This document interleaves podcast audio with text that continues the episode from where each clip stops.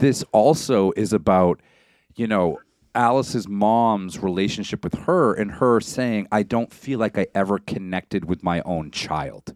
And that's a big anchor for the tour of grief that you go on. Um, but yeah, as far as twists go, I mean, I counted five. I'm actually looking at my notes, and my asshole daughter added one. So I had twist one through five. I can Whoa, tell that's harsh, bro. she That's no, harsh. I love her. Um, but she has she put twist zero octopus. Uh, that's not a thing in this movie. In case No. you haven't seen it yet. Um, and it's Wow. also alarming how much her handwriting is like mine because I was just sitting here for the last five minutes going, "Did I write that?" Well, you know But what, I had, Kevin? I had five twists. I, I did. I sabotaged your notes when you guys were at the pub, and I was here waiting for you to start. the oh, that was you. Yeah. So you just like lambasted your daughter.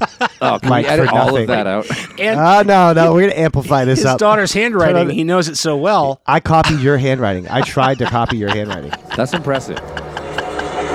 Thanks. I got a blue You're pen. right-handed. I'm left-handed. This is the blue pen right here. This is the yeah, culprit. that's my pen. Give me that pen. This is from my car, sir. Oh.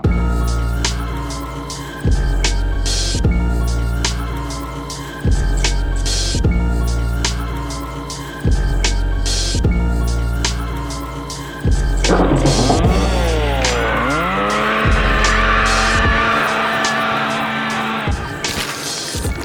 to Speak All Evil, the podcast you were warned about. I'm Trent here with Kevin and Dave. Hello. Hello. Hi. Cat's on vacation this week. Vacay PTO. It's just the gentleman this week. Uh, next week, it's back around to my turn, and I've been wanting to do uh, an infant horror week for quite some time. I've been thinking about baby horror, the the ultimate horror. We're going to be checking out. Uh, we're going to go all the way back to 1974 to check out a movie called It's Alive.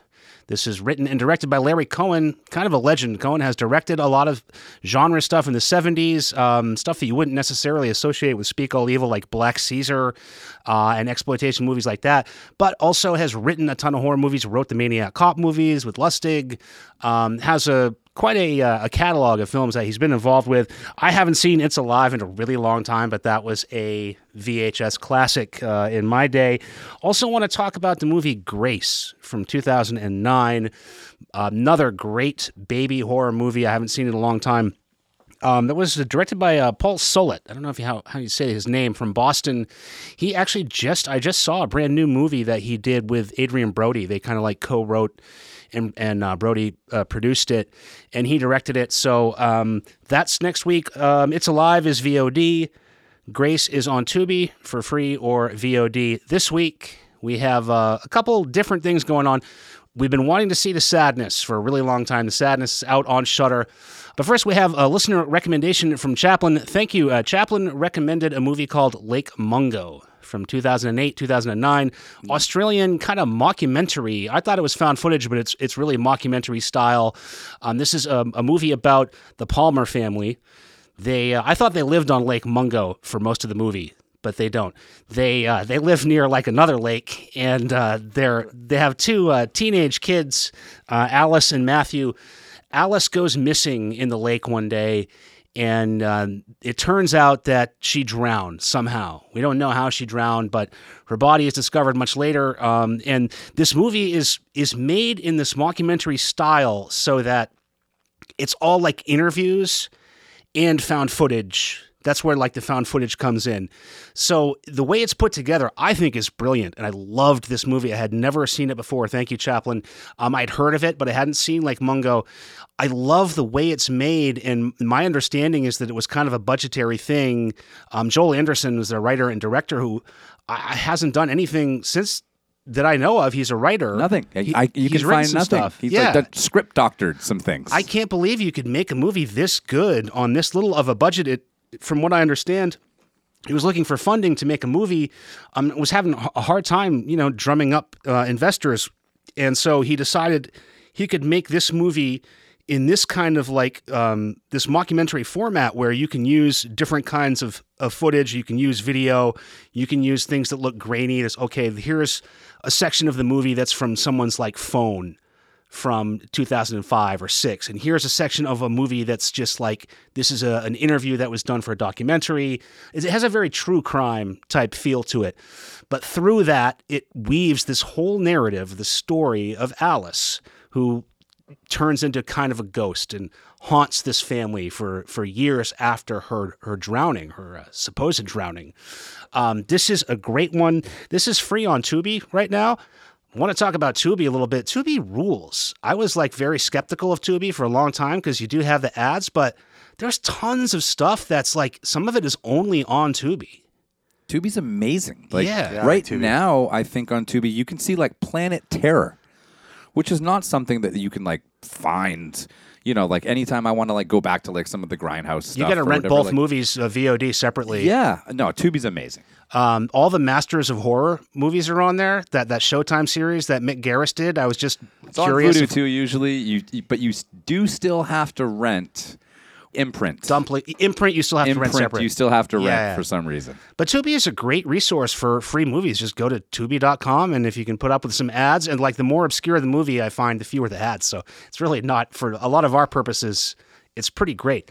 Um, love this movie. This is so good. I'm surprised I had never seen it. Had a great time watching this. So, full disclosure, if you haven't seen Lake Mungo, it's impossible to have a meaningful conversation about this movie without completely spoiling it. So, Trent already hinted to the fact that this is like very true crime-ish. Basically, if you're a fan of Dateline, you're to love Lake Mungo. And if you're like me and you listen to, I don't watch Dateline because I don't really have like an outlet to a traditional cable channel. I don't feel like it's like Dateline. It's like Dateline. I listen to Dateline, uh, the podcast. So Dateline has done the brilliant thing of putting all of their shows into podcast form, which is incredible. And every time I listen to a Dateline episode, I'm like, can there be one more twist? Can there be one more twist? But Dateline's real life. Lake Mungo is like the most bonkers fucking Dateline story that you would ever come across Yeah, because it's yeah. like but this happened. Oh, but, but no, there's this twist. There's this the, literally the most twist-filled film that I've ever seen in my entire life. It like literally your entire this life. Joel Anderson guy should have found M Night Shyamalan and developed a relationship with him, and they'd probably be putting out some pretty good fucking content. Um, but it's great, and the thing is, like Trent, you were talking how like there were budgetary constraints and there were certain things that led to how this film is presented. It also is completely unscripted. So all of the dialogue is completely unscripted. So all the interviews that you see, the interviewer Yeah. is Joel Anderson. Yeah. He's uncredited as the person doing the interviews. Right. And he would just sort of set up a scene and let the actors go. I've seen multiple different takes on this where some people criticize the acting Oh no way! It's great. And I think I I'm with you. I think it actually is like very organic. Like Yeah. even some of the I mean, we're we're podcasters. Like we fumble over our words all the time. And that's natural. That's like a human being. We're not reading from scripts.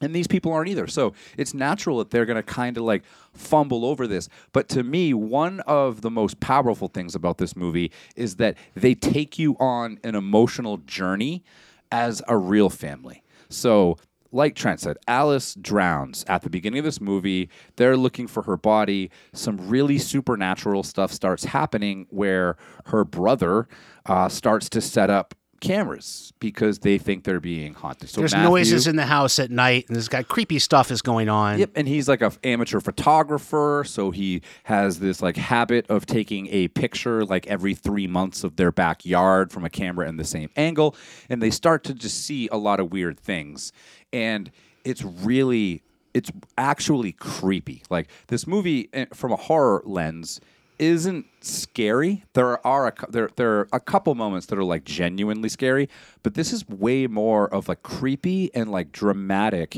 It's almost like last week, like my week last week with like the Night House. This is almost a this is a journey through grief.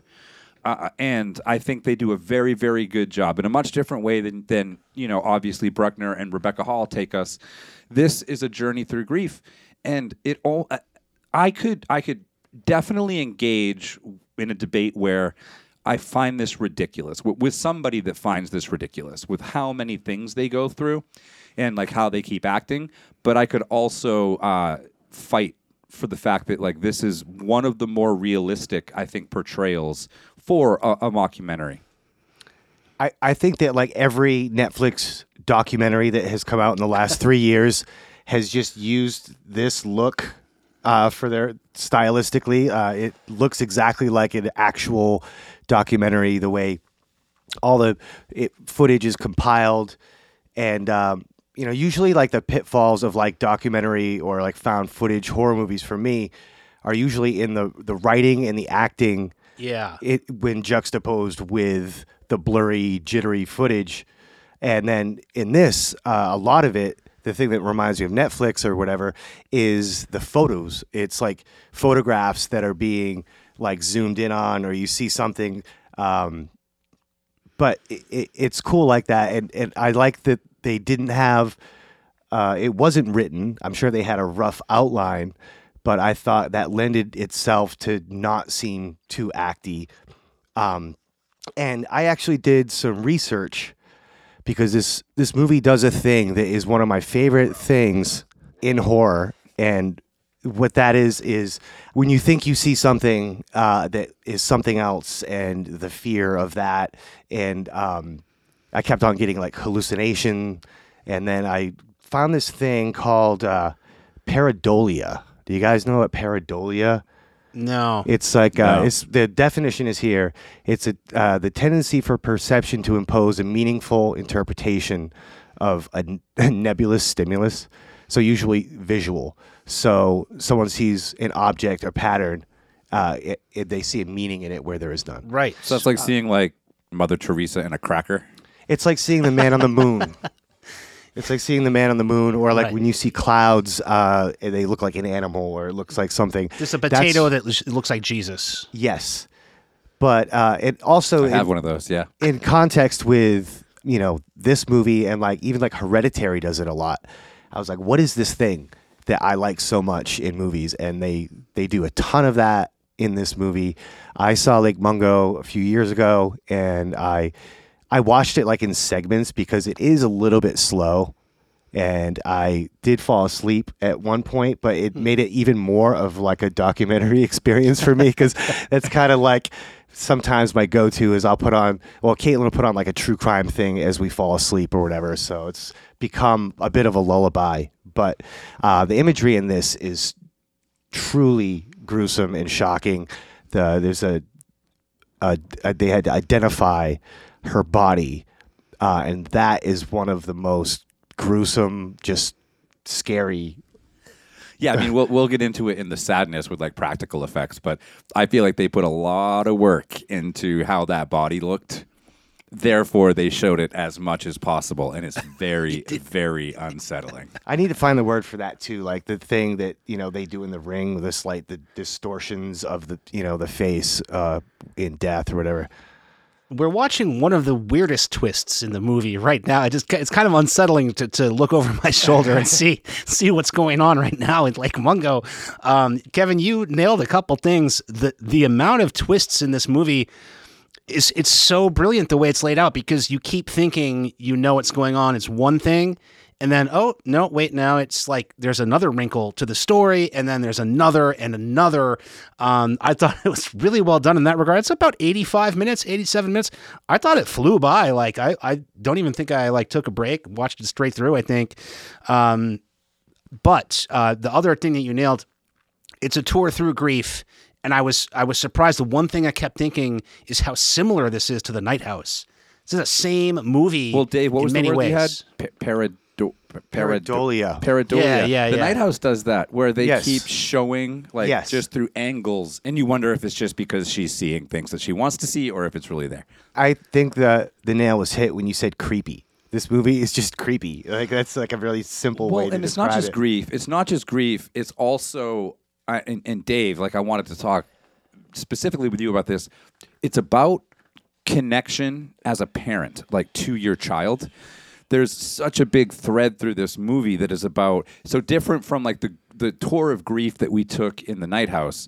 This one has like a very heavy and and they only touch on Alice's mother's relationship with her mother, so Alice's grandmother, pretty briefly, but Yeah. they they kind of nail it home that this also is about, you know, Alice's mom's relationship with her and her saying, I don't feel like I ever connected with my own child. And that's a big anchor for the tour of grief that you go on. I really loved the character of Ray the psychic in this movie. At some point, the family. I mean, I don't know if I'd say I'd liked him.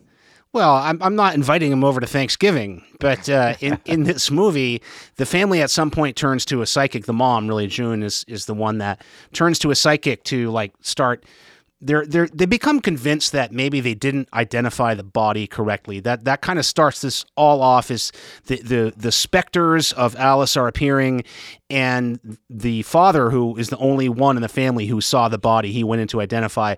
He starts to question himself, and and they all kind of convince themselves that maybe it wasn't her body because it had been underwater for a while. It was you know the body was deteriorated and, and decomposed and all that. So they start to think that maybe they didn't really identify the body right. Um, that turns into kind of a dead end, but then there's more after that. And now you have Ray the psychic, who I thought did a great job. Again, all these performances seem like all the interviews seem real to me. Like, I hate the mockumentary interview that seems like unreal. And we've seen a lot of those. They're so stilted and like, this is like the best of that of that breed. So I liked his character. Um, he kind of like comes back around too at the end. You have at one point Matthew, the son, is now kind of turning into a bit of a hoaxster, where now he's almost like playing games with this thing, and you know it's just all about. I think ultimately just the fact of of letting go this, you know, dealing with the loss of this person, it's just so hard to wrap your mind around. Um, you don't really have that much closure, like they just disappeared under the lake.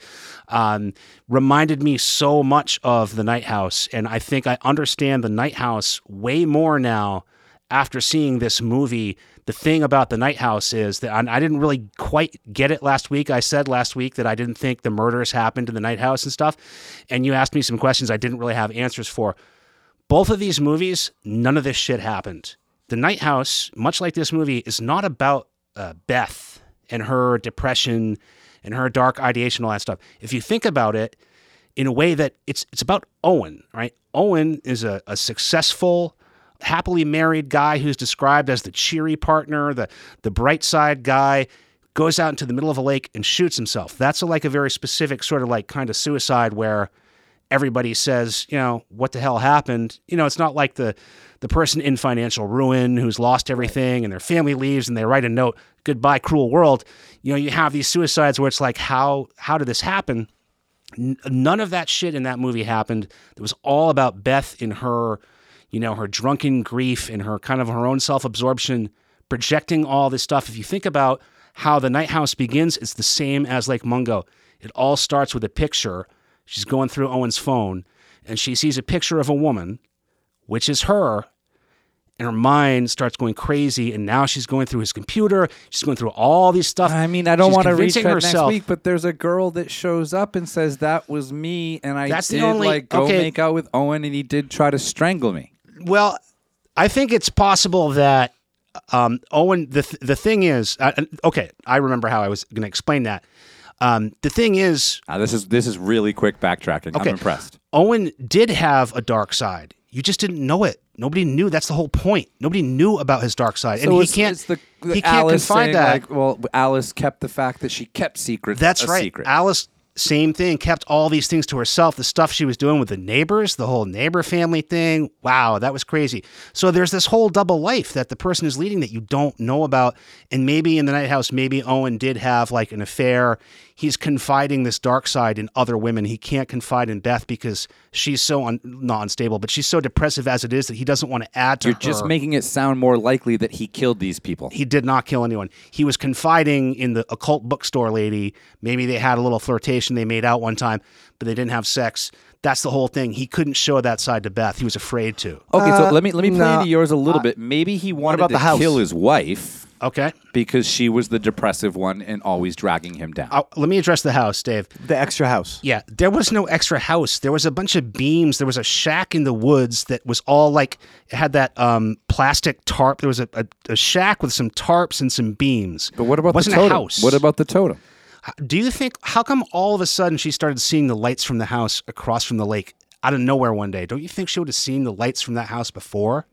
It's all upstairs, man. There was no house there. There was a shack in the woods, and she convinced herself that of all this crazy stuff, bodies under the shack, all this didn't happen. Well, I'd like to get back to this movie. Fine. Well, I was trying yeah, to draw thank, the parallel. Thank you, Trent, for the bonus uh, addendum yeah. to last week's episode. I But do my point is, appreciate same thing in this movie. It's all in their minds. They create all these things because they can't accept or understand the loss. or or they're being created by someone for the, the benefit. I think the thing I liked about this is that uh, the mom was so um, consumed with not having closure, and and then you have that and the identification of the dead body. Which is again a loophole. It's such a huge production loophole to have, like, you know, usually when there's a dummy in a movie, that's a dead body or whatever or some sort of practical effect the thing is is you're like oh that doesn't really look like them that looks a little different it's a little off and in this it lends itself to that so like you know practical effects are easier when it's a little distorted it doesn't look exactly like it's bloated and, and yeah. decomposed. and Yeah. like like maniac there's like this little his to- uh the head at the end is a little sus You know, for me, one of the weird things for me, I think as a parent, is like even before they knew that Matthew was, I think it was before they knew that Matthew was doctoring everything, they let him go on like this three week tour with Ray, the with, psychic. with Ray Yeah, yeah. Kemeny, like the psychic. Like, yeah, go ahead, just take our. We just lost our daughter in a freak accident in Lake Mungo. Yeah, take our son. We barely know you, and you're a weird psychic. Uh, but go ahead, take Matthew on a, a road trip. Now, getting back to my my word of the day, uh, pareidolia. Uh, that's essentially what is being possibly experienced in this by Alice By Alice is- herself. is pareidolia. Yes. Without ta- talking too much, she's exp- she might be experiencing. Although we see it too, so I guess we see it. we see it on her phone video. Yeah, we need to Right. spoil the. I mean, this. I already gave. It's You you can't not talk yeah. about So this we're movie without you're spoiling. moving moving beyond where Matthew. They think at one point you think that the son Matthew has created all this stuff, uh, but he didn't. At one That- point, you kind of think he might have been in on it. Well, he did. I- he did. he did some. Yes. He did all. It's just that at the very end, they show you like the photos and the video where he, he's doctored it, but then they point out where Alice really is there. Right. So I guess the whole And it the links whole to the neighbor. fuck of the movie is, and there are many, is Alice dies. We think she's a ghost. Oh, she's not a ghost. Oh, she really was a ghost. she was haunted by her own ghost ahead of her own death is kind of where you land um, which is the biggest fucking nightmare ever. Like to think about like Yeah. some weird existential nightmare. like that was also kind of similar again it's the same as the night house like even down to like being haunted from the spirit from the other side coming and whispering in your ear like the what what happens in the night house same thing happens here with alice she's sort of like being haunted by her own specter the ghost of herself um, before she dies um, i thought the neighbor stuff pretty hot That that was like a little bit too much for me. That's that's the one thing I will say. It's a little bit too much for me. So like you know, Alice dies. They think she's a ghost. They find out her brother's manufacturing that. They find the psychic.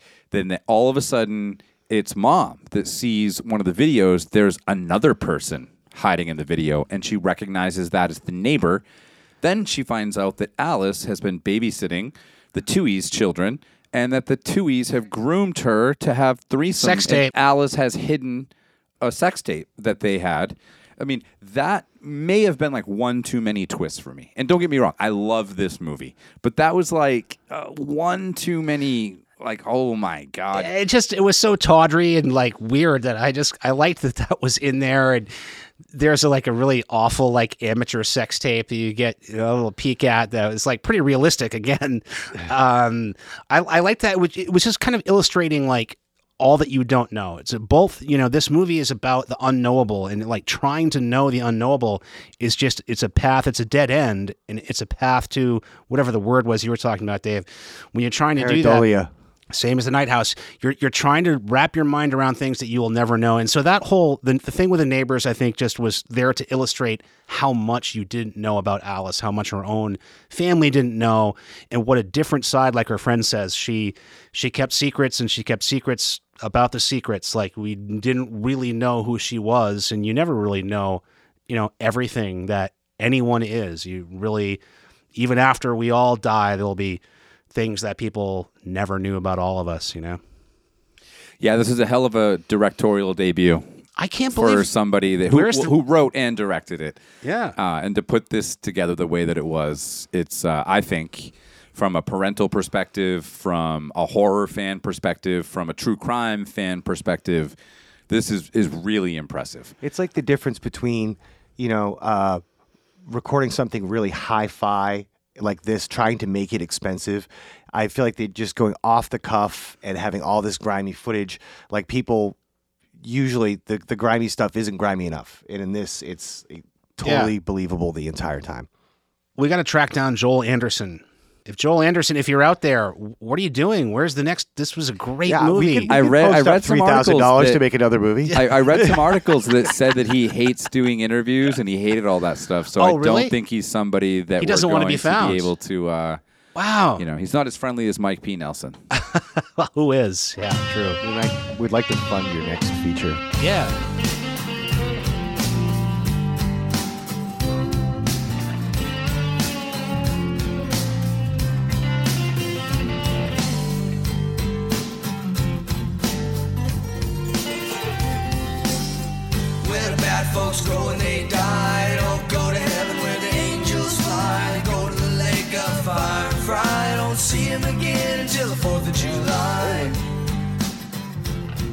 All right, the next movie that we're going to talk about this week finally hit U.S. streaming on Shudder on May 12th. So we're talking about it about a week after, but this is The Sadness, written and directed by Rob Jabbaz.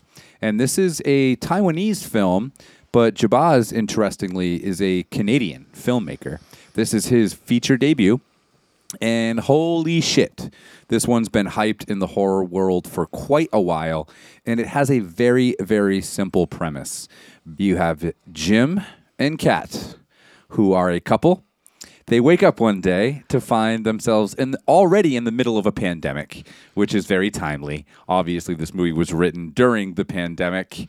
And somehow the virus or the sickness has mutated into a very 28 days later type sickness that is turning people into I guess it, it basically takes every single dark urge that you've ever had and it makes you simultaneously cry and take tremendous pleasure in in acting out these terrible, terrible things that you want to do to people.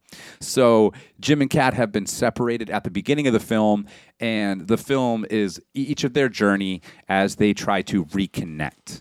Uh, it's been called one of the most depraved movies of all time. Uh, it's been called a zombie movie. I don't really think it's a zombie movie. These No, people are like very not much alive, and they Yeah. retain all of their motor skills, everything that you could do. They before talk you, and they before have- you got the sickness. Yeah, they have their facilities about them. Um, this was a fun watch. I, I only just got to see this yesterday. It's very concise. Um, I I was expecting because I, I'm a huge fan of foreign horror. I'm a huge fan of anything that's coming out of the Asian market since you know around like Train to Busan. I think I was expecting a little bit more of a Train to Busan feel because it it does revolve around a couple that are trying to reconnect. So I think I expected my heartstrings Yep. to be pulled a little more. Me too. This movie has no interest in that. No. It just wants to be super, super gross and kind of leave you like standing on your head. With that being said, once I figured that out and thought about the movie a little bit more, and we're watching it again now, um, it's a splatter fest. It's a horror fan's dream nice job by Rob Jabbaz. Uh, love seeing you know the Taiwan market start to like poke its head into the horror game, uh, and it's all practical effects. Like Yeah, everything I looked up said it was like ninety nine percent practical, which blows my mind because I knew that going into the movie, but watching the amount of blood. I was like, this has to be like 50% like CGI blood. Uh, it's not. It's really just like a truly gross movie. It's very political. Um, but but but like I said, like it's very concise. It's it's like 99 minutes long. Uh, doesn't take you much time to get through. You're not to have to use a whole lot of brain space. Uh, it thumps you over the head with like the whole pandemic conspiracy theory, government stuff. Uh, but hey, I hope that uh, this guy keeps doing movies because I really, really like this one. I was anticipating this movie so much, the hype machine I am very susceptible to, and, and like marketing. You I were just borderline really fall- obsessed. You got obsessed with this movie like Yeah. a year ago. um, and it was even though I had an expectation of this that was very high, I didn't know what to expect. Um, as far as like the trailer just shows a lot of like right before brutality, so you kind of know what you're in for. It wasn't the goriest movie of You know, all the, time. tra- it was the very trailer is interesting in that it's like it shows you basically the first like five minutes of the movie. Yeah, I thought that the trailer gave away a little bit too much, especially with the weight. But um, you know, I, I expected maybe something a little bit like Tokyo Gore Police, uh, over the top like that, but it wasn't. It was like just splatter, bloody fun, and I liked that it was like zombies with an imagination. Because even though it was like their you know their dark impulses, um, it was also like their their they explained it they're like creative part of their limbic part of their brain that that affects that it, it gives them an imagination and they're like gleeful about about just like you know raping and pillaging um which i think would have been a, a much better title Eating fingers. I, I, I didn't understand the title like there's nothing sad It's because the crying. oh okay It's because not everyone, but there's certain scenes where when the when the virus like fully takes over them before they're about to commit some sort of act, they start crying. They have like tears coming down their face. That's why it's called the sadness. I liked how simple this was. Like when you start watching it, after like the first couple kills and like creepy uh, people that you see, you start to realize, okay, this movie is going to be, you know, not as deep as I may have expected it to be. This is going to be a simple, fun bloodbath, and I thought that was cool about it. The quote was This is the most violent and depraved zombie movie ever made. That's the quote that like we kept seeing, That was and what, it's still Fangoria, out there. I you, think? you have quoted it as Rue Morgue. Rumorg magazine. Yes, okay. Okay, which, okay, this is not by any stretch the most violent or depraved zombie movie I've ever seen. I mean, maybe if your concept of zombie movies is much more recent, I don't know, than mine, um, and, and I would take issue with even the definition of zombie movie. So. I, I would forget all of that. Um, it, it's it's a zombie movie in that like 28 days later, is a zombie movie, which these these people have more um, facility, I think, than any than the zombies in There's no that movie. eating though.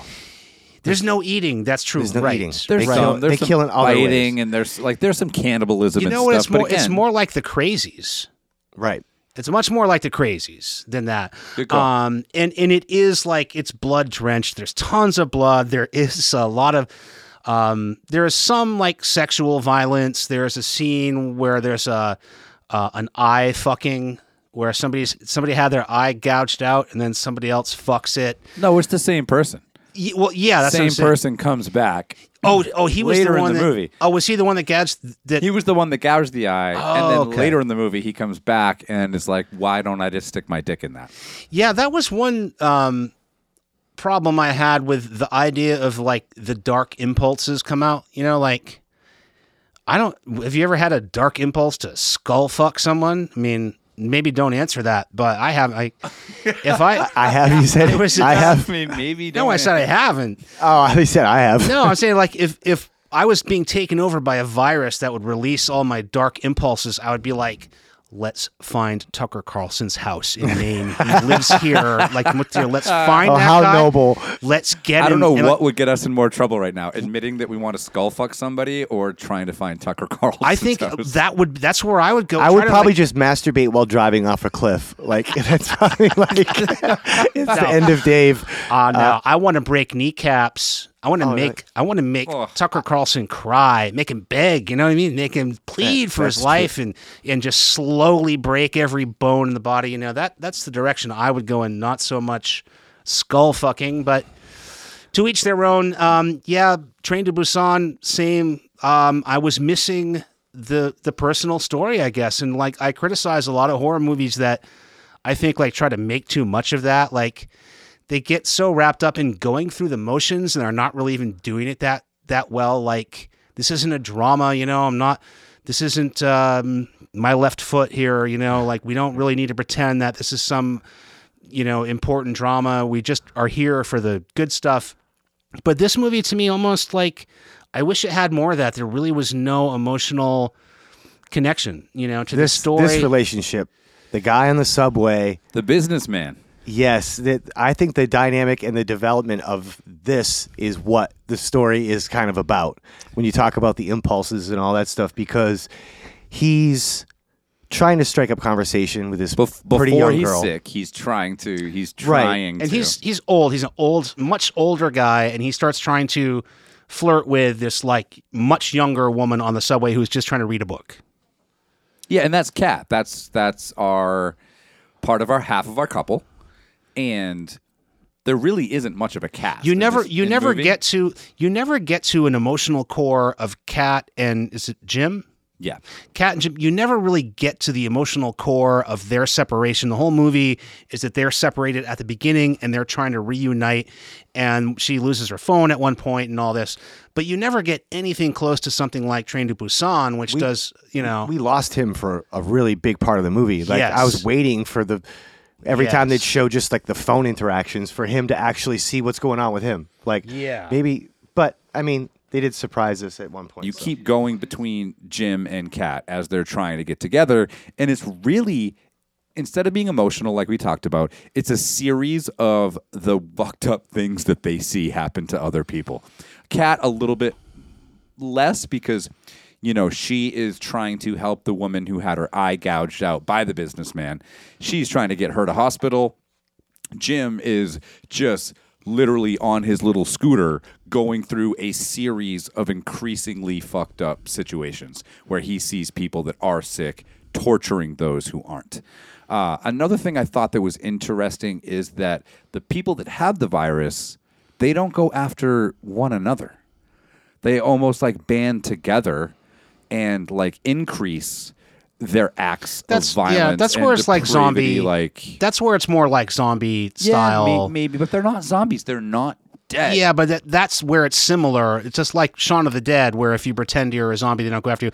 Another another area I think similar to the the lack of an emotional core is the pandemic commentary is like about an inch deep. I mean, there's pretty loose. It's so close. Like they do things like they show people like uh, Jim and Cat, uh, Cat's neighbor at the beginning. He he doesn't really believe in the pandemic. He's like, oh, it's just the government's trying to drive down stock prices so that people on the inside can buy them. And uh, there's other talk like that through the movie of people that are skeptical of the of the pandemic, of how serious it is, and um, scientists that were like trying to hide how serious it is or whatever. But it doesn't really go it doesn't really go anywhere with that either. It's and, and that's fine. I, I loved this movie. I thought it was great, and especially for a first time filmmaker. But there are these opportunities throughout the movie where we would expect that it would go, you know, a little deeper, and it just doesn't.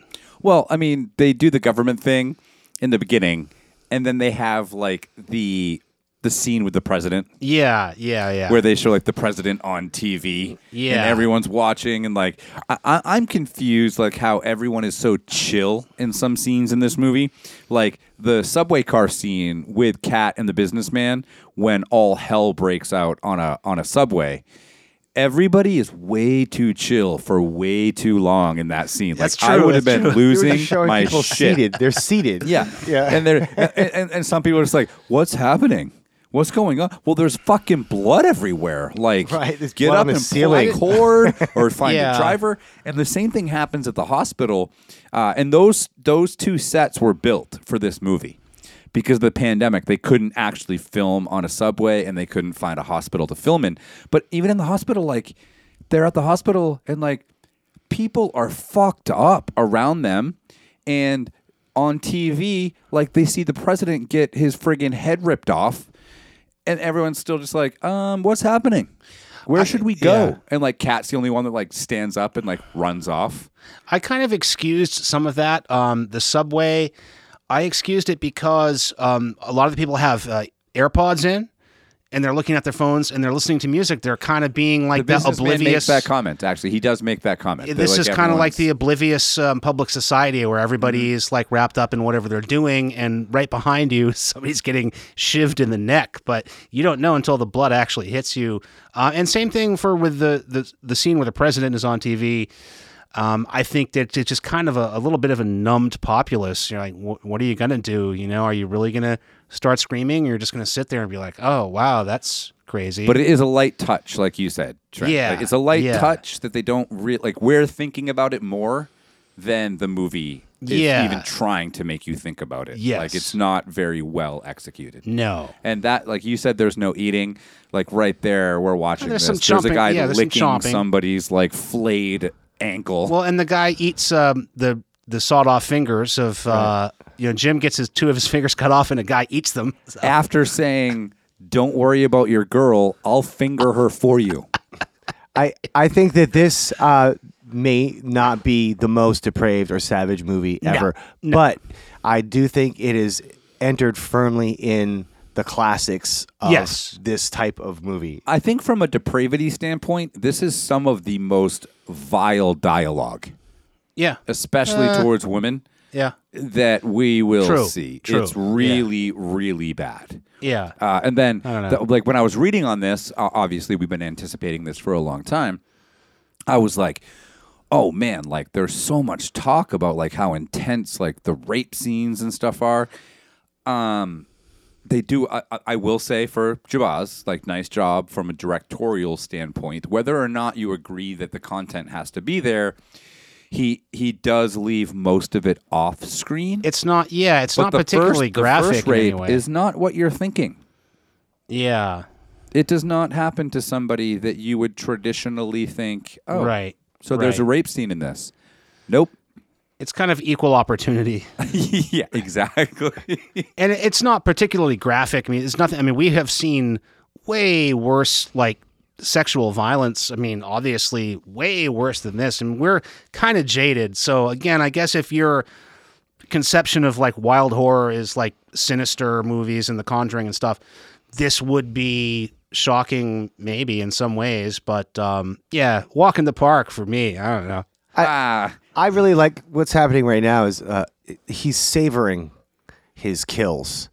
He's like looking at the blood, and I, I really like the way they look when they get sick. Their their eyes turn all black. Yeah, it's all black like eyes, yeah. pie-eyed. and it's very it's kind of a subtle change, but uh, they just bring out the worst in their their face. This guy's all sweaty, but um, I I just like the way they portrayed and the way everyone acts when they get the virus. I thought all of that was very consistent all the way through. You know, well, then we've had a lot of discussion on the show recently, and I think for the life of the show about head explosions. Oh, The, pre- head the, pres- explosion. the president one with the Yeah. grenade.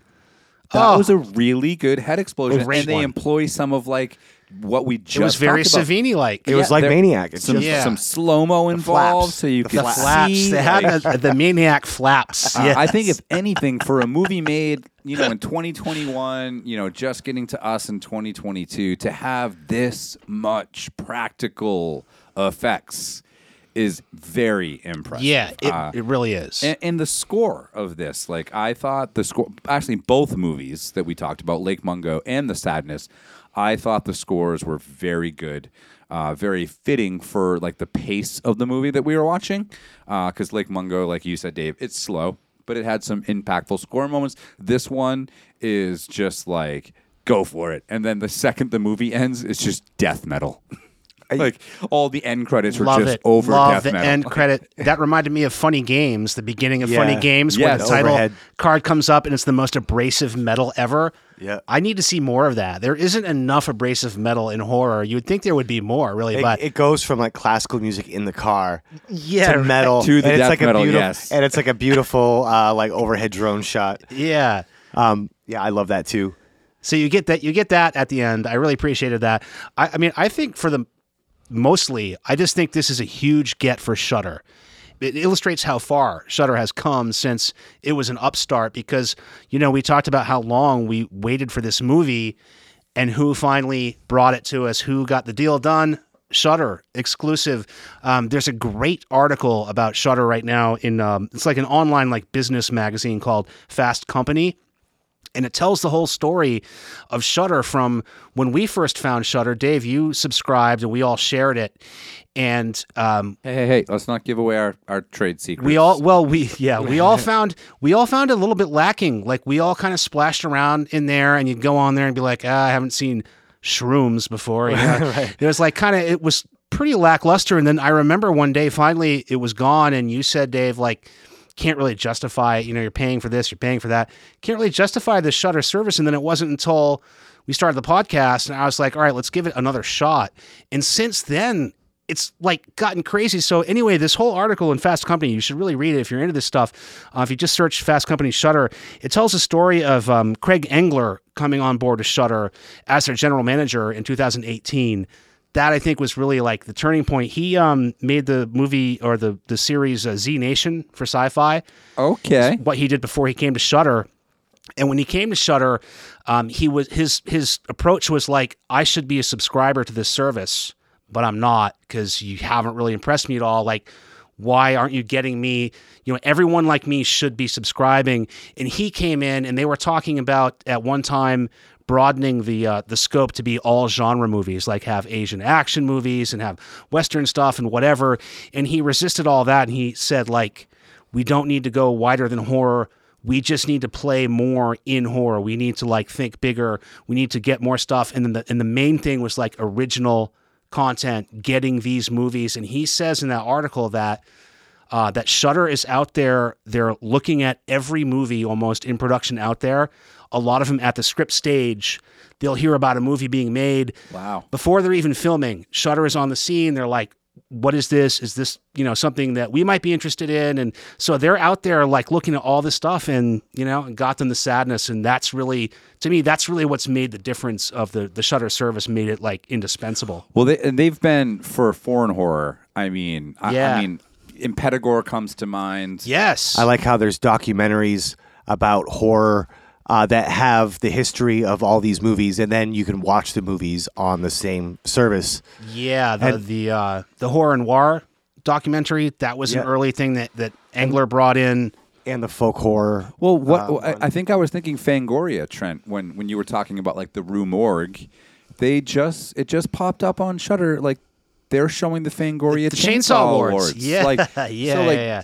that's There- shit yeah. that I'm gonna actually sit down and watch. Like Yeah. that's cool. And also the way they, they categorize things and they have guest curators. Sometimes I actually just like opening up the app, and when you open the Shudder app on most platforms, they're just already playing a movie. Shudder TV. And I have that's friends one that of are the like, features. "Oh, I'll yeah. just start watching that." Yeah, I Like- love the Shudder TV feature. It's kind of like it, it throws me back to like a less deliberate time of watching movies when you could just like flip around and see what's on AMC or TMC or whatever. Like, so they have the Shudder TV um, option. Just turn it on, and some movie is on. They just curate their own movies. And if you don't want to like make the choice and scroll around and spend half the time you would have watched, you know, half of a movie and like trying to figure out what to watch, you can do that. So, um, also they do podcasts now. Shudder. Holla. Oh, Shudder's here. Yeah, uh, Eli Roth has a, a podcast on Shudder. Um, a bunch Adrienne they just Barbeau. turned like they just turned like his history of horror into like a podcast. Yeah, like well, that's a sure. that's a that's like a Dateline thing to go back to the. yeah, I mean, it's not like it's not like Speak All Evil or you know something of that sort of creative, original content level. No. Um, they, they added recently uh, Friday the 13th documentary that's six hours long, and it's not That's presented. been on and off there, like Cri- Wow. Crystal Lake Crystal Memories. Lake, or yeah, what- like- it's not presented uh, as a series. It's just a six-hour long. yeah. You guys have never, you guys have never gone through that. No, I, I have it on no. here sometimes. On Friday the thirteenth, I celebrated. Wow. Uh, in the background of the studio, the six-hour uh, Damn. documentary was on, but I didn't watch it closely. But I did know a lot of the the history already uh, from stuff that I had They read. have I they've found. done the In Search of Darkness series covering all the 80s horror like everything that, you know, that we want to talk about. Um, the um, Days Dark and Bewitched, the folk horror, that was like a 3-hour documentary. Well, and don't they have like the uh, Cursed Films series, Yes. Right, Cursed Films. Yeah. which is great because it's like, nah, nothing's cursed, but we'll just tell you some fucked up shit that happened. I, li- I like that series a lot for how like not uh, exploitive, exploitative. it It's a is. little thin maybe, but No, I don't think it's thin at all. I think it's actually very transparent. Like, hey, nothing here is cursed. We're just going to tell you some shit that happened. You know, I, I looking at this movie right now, I, I realize that uh, there's nothing in this gore wise I, if you told me Tom Savini did it, I would believe you. It's very much the traditional, just blood. It's all the gags. It's it's in, Yeah. a, in a way, it's a huge tribute to yes. practical effects uh, that we don't see that often anymore. So Yep. if there is an artistic merit to this, it's not maybe in the story or the character arc and all that stuff. It's in that grandiose tribute to That's a good point. Yeah, and- because and, yeah. And speaking of, the, uh, you know, like uh, the movie itself also suffers, I think, in the third act pretty hard. When Kat gets to the hospital and eventually finds herself in the baby ward with, you know, you always have the one guy, the doctor that has Yeah. to explain everything. Yeah. I thought that, like, for a 90 minute movie, I thought that dragged a ton Yep. and was like a little bit too much like exposition. Like, let me Yeah. explain everything to you right now Yeah. and but and and also like pull some other plot threads out about like how fucked up you know he is um i thought it was a little bit too late for the sadness to start to bring up the point of are we this fucked up before we have the virus or are we always this fucked up Yeah. and then it starts to bring up the whole point of like potential immunity and all of that. And then are they trying to like talk about like relationship issues? Like is the Uh. first thing you think is to kill like your significant other if you got this virus? like like mom and dad? The, third act for this was a little bit slow I didn't think of that, yeah. and a little bit packed in for me. Yeah. Um, I think it's proxy. It's just proximity. Like you're you're near the screwdriver. You're the closest one to stab. Yes, I I, I, th- I didn't But think they- of that though. That's that is like kind of a mom and dad thing. Like when you're we were reduced- talking about cats uh, creepy crawly things we always had you know like the the spider that has intention we thought that was funny or whatever this is like the same type of thing with zombies because Yes. of the intent and they're they're like coy they're not like dummies you know so that that makes it interesting too i did think the third act uh, with the the doctor and all that was a little weird and it got it cheapened it a little bit but I didn't mind that. I mean, I think that this is absolutely is a classic of its subgenre. Um, I think this is up there with you know any. It may not be a zombie, but in, infection, contagion, crazed. Th- this is, I think, something that people will still be talking about ten years, twenty years. all, all the lists that I read about most extreme films, I'm gonna have to go bu- buy this because I've already seen it. Yeah, this is not. This yes. probably won't make like my, uh, like top five, or if we do like a speak all evil, you know, top four. Each of us pick like our top movie of 2022 that we saw. This probably wouldn't make it, but it's definitely going to be one that I revisit, and I'm really curious as to how this endures, like how this Yeah. moves on. Yep. Uh, I think it has legs. Great to throw on at a party. Because you really don't need to know what's going on. Like right now, like I'm having the same experience with no the TV on mute and not really paying attention, but uh, it it gets my attention. But cinematography wise, it looks really It good. It looks great, and uh, I I loved when the uh, the kids are on the the playground and Jim thinks he's saving a guy because they're they're torturing this guy, these kids on the on the basketball court or something. They're torturing this guy and they're ramming his nuts into a pole. They're picking him up and the pole is wrapped in and then barbed they wire. wrapped him. They wrapped it in barbed wire after apparently doing more nutcrackers. Yeah, and then so they're like ramming his nuts into a pole, and Jim saves him, and but now he's been it's unclear when, but now he's become infected, and he says, "I was just about to shoot my load. What are you doing?" It's, it's full of so many fucked up quotes. So many fucked up quotes. So that dispels your theory that you don't. Well, maybe he was infected after, yeah, I'm not. I, I mean, but you know the theory of uh, they don't attack each other. right. That's Right. true. That we're attacking him. I was thinking that maybe he was he was transitioning while they were, you know, Transitioning. torturing. Also, speaking of cinematography, it was filmed in 28 days. really, And it's very similar to 28 days it later. is. If they're gonna call it the sadness, I feel like it, I expect some more emotion. Yeah, yeah. You know what I mean? But um, or like you get even dumber because this was almost like one of my '80s picks. Like it had that vibe where the story is very shallow, but there's great kills. Um, it was almost that classic, but it tries to get a little bit too like thinky. I think You And it has to remember, um, decide if it's smart or dumb. You remember Yummy? Yes, It kind of reminded me of Yummy. I mean, I thought Yes. Yummy was like just as hardcore as like this and had like more character development. I, I think I might prefer Yummy. it was more comedy. yeah, yeah, yeah, The guy's dick falls off. Yeah. he just got his dick attached. Uh, he got a dick enlargement or Oh whatever, and it's just barely on there. He hasn't even recovered from surgery, and he already wants to fuck. Yeah. and dude. it gets caught on fire. She puts it out with the extinguisher, and it falls off on the floor. Oh, see, but that's it. We, you've forgotten about that. We've seen No, but a- classic a stuff mov- like that. You don't even remember it. You're trying to, you know, listen to these Rue, Rue Morgue magazine quotes. Like, come on now. A movie called Yummy does not make me think I'm going to feel emotions. Uh, yeah, exactly. The sadness, right, they're opposite like, kinda. Okay, Yeah. and especially like I, I don't want to keep saying Train to Busan, but I will.